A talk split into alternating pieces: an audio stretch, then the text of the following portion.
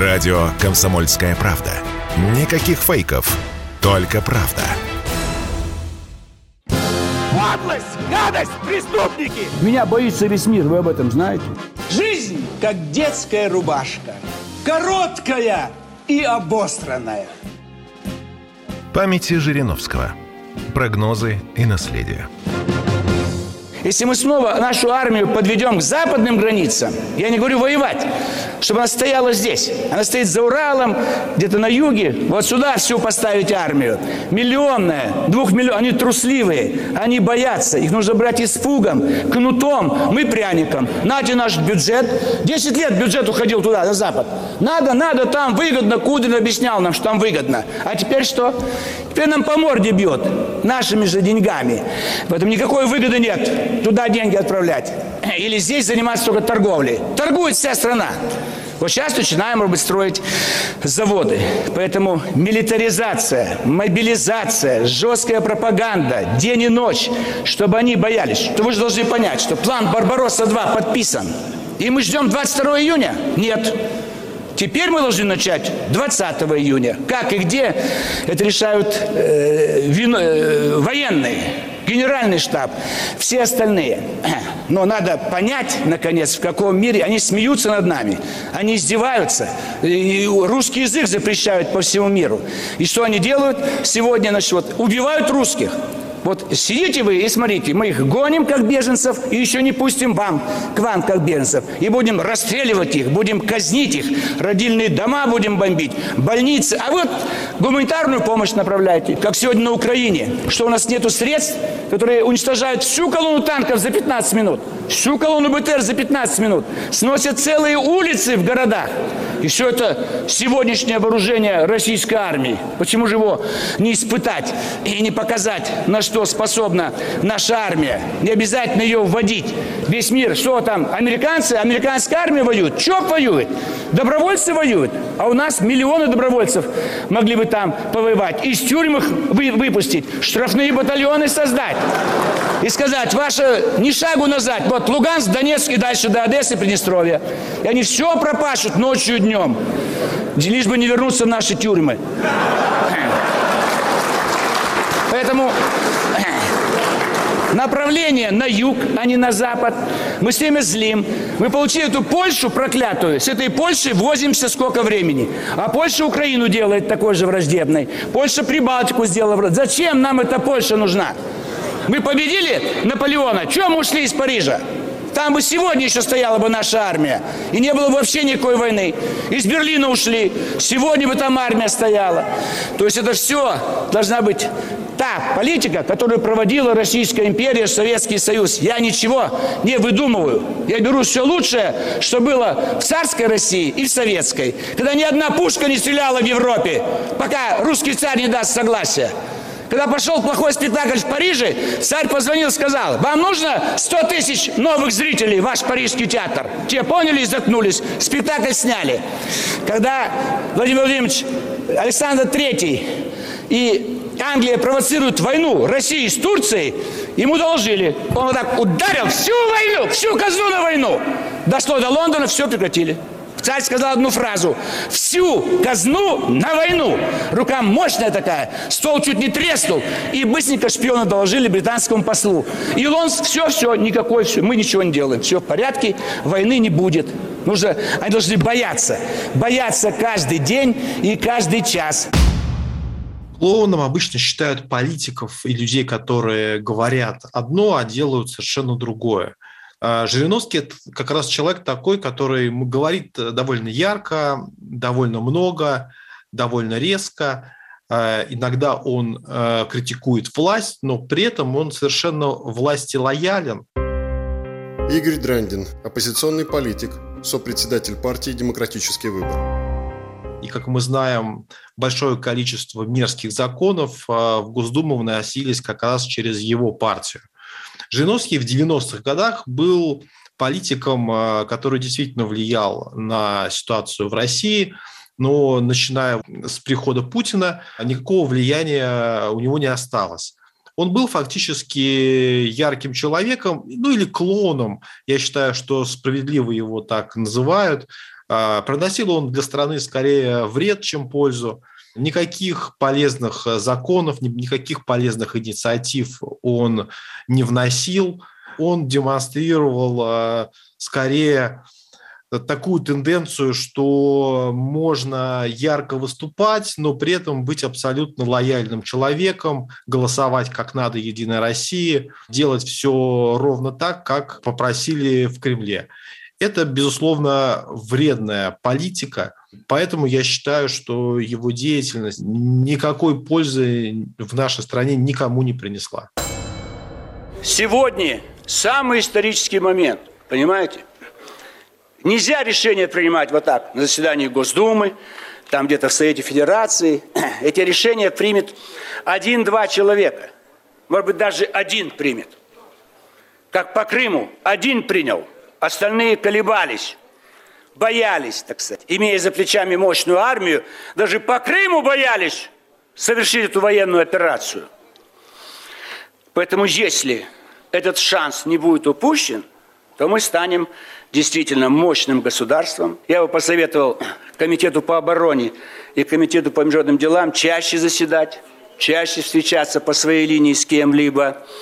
И нам готовыми действительно сплотиться хотя бы на месяц-два, пока будут особенно горячие события, чтобы за спиной у высшего руководства страны он знал, что это парламент, который един в желании окончательно решить проблему враждебного окружения и оскорблений и угроз со стороны Запада. То есть мы должны выиграть вот если слова какой-то песни, там это наш последний и решительный бой. Вот это наш последний решительный бой весна 22 года. Жириновский поддерживал все законопроекты, которые лишают граждан прав. Большое количество законов, которые связаны по ограничению свободы слова. Их поддерживал Жириновский. Жириновский подталкивал Путина подталкивал Кремль начать активные боевые действия. Он этого хотел, он об этом открыто говорил.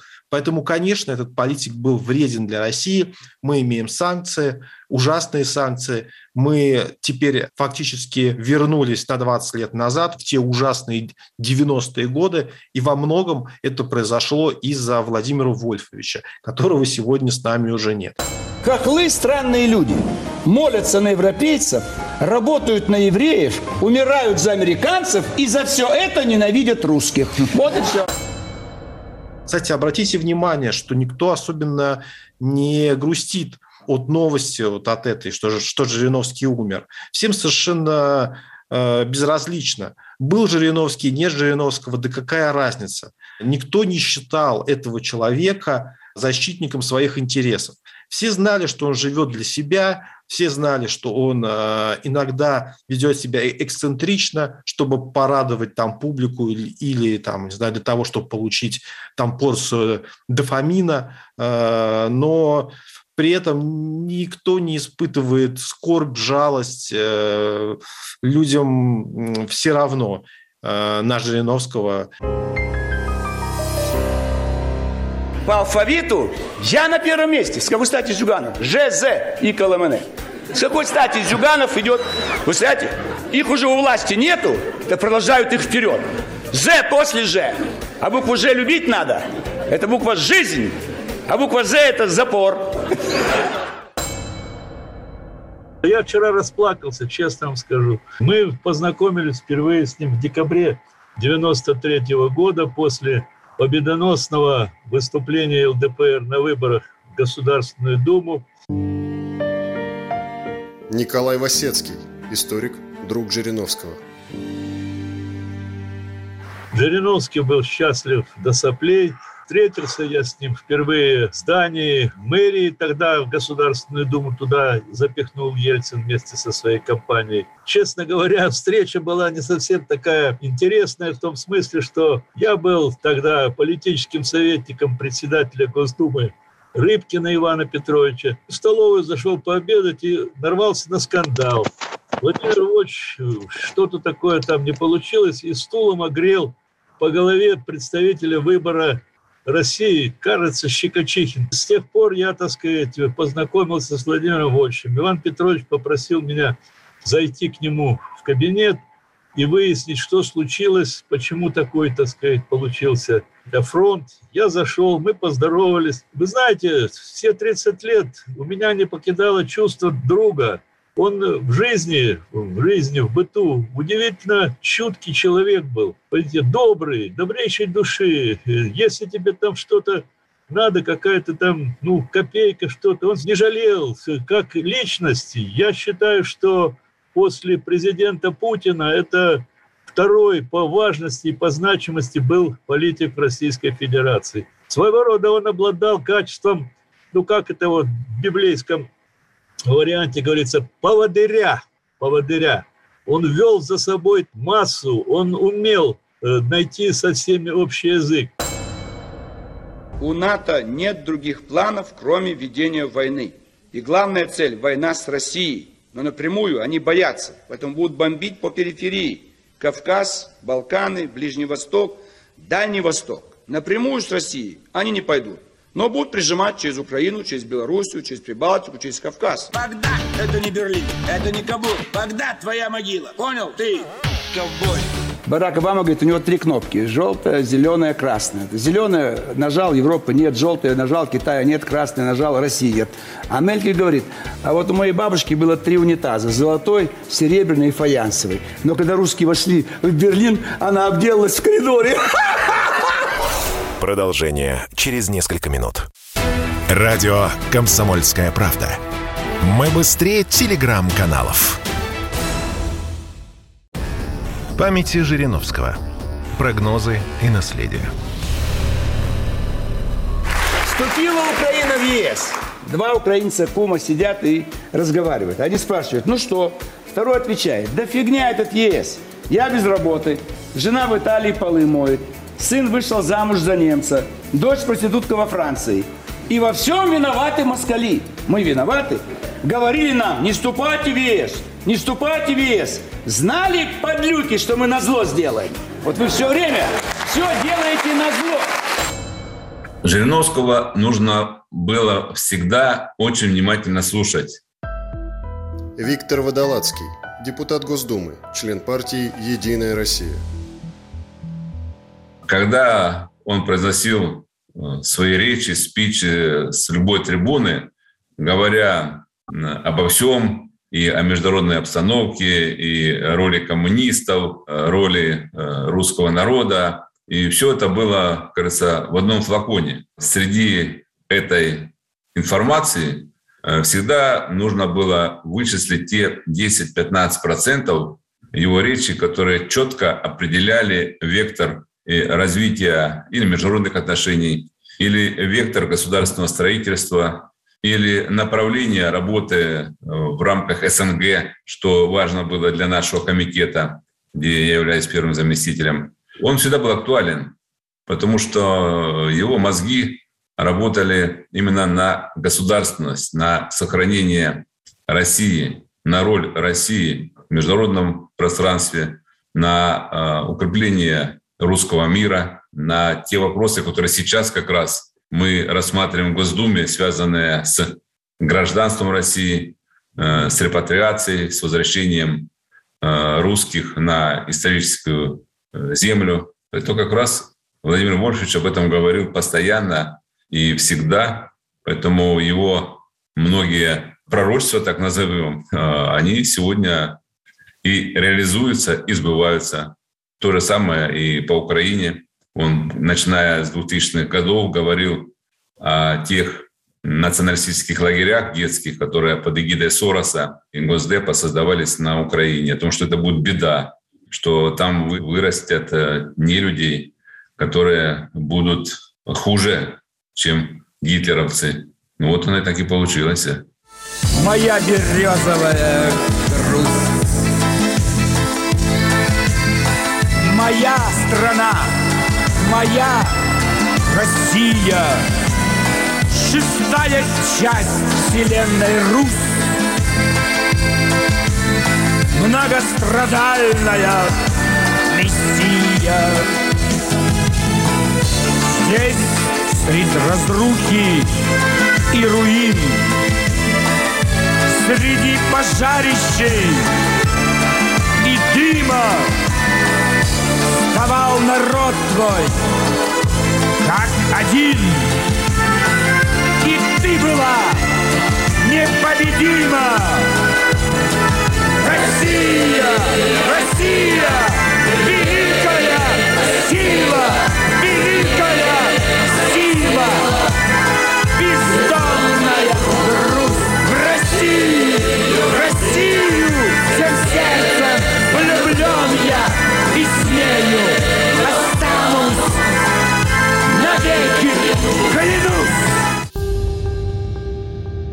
там у него сейчас на том свете, э, ну, мы, к сожалению, не знаем. Игорь Драндин, оппозиционный политик, сопредседатель партии «Демократический выбор». Если уж и есть люди, которые выражают какие-то яркие эмоции, то это те люди, которые скорее рады, что его теперь с нами нет. Это те люди, которые надеются, что партия ЛДПР после его смерти перестанет в принципе существовать. Потому что ЛДПР – это, опять же, это партия халуев, это партия людей, которые последние лет 20 выслуживаются перед Кремлем, которые делают все, что нужно Кремлю. Это партия, у которой нет своего собственного мнения, которое когда-то, кстати, было. В 90-е годы у ЛДПР было свое мнение. Они э, его высказывали, его защищали и голосовали так, как сами хотели. Сейчас они голосуют так, как им говорят. Я, честно говоря, не вижу никакой разницы между «Единой Россией» и ЛДПР. Это фактически одна и та же партия. Просто ну, вот так вышло, что в бюллетене Э, эти две партии называются по-разному. Ну и в жизни э, тоже есть э, некие, там некий субъект под названием ЛДПР. У нас в стране больше нету никаких партий независимых, вообще никаких. Это имитация. Будет ЛДПР существовать или не будет, это зависит исключительно от желаний кураторов – которые сидят в администрации президента. Без Жириновского, конечно, у этой партии в нормальных э, условиях, при условии демократии, будущего нет никакого, потому что ярких людей там нет, э, идея, идеологии у этой партии давно уже нет, но эта партия называется либеральная демократическая партия. Они не либералы и не демократы.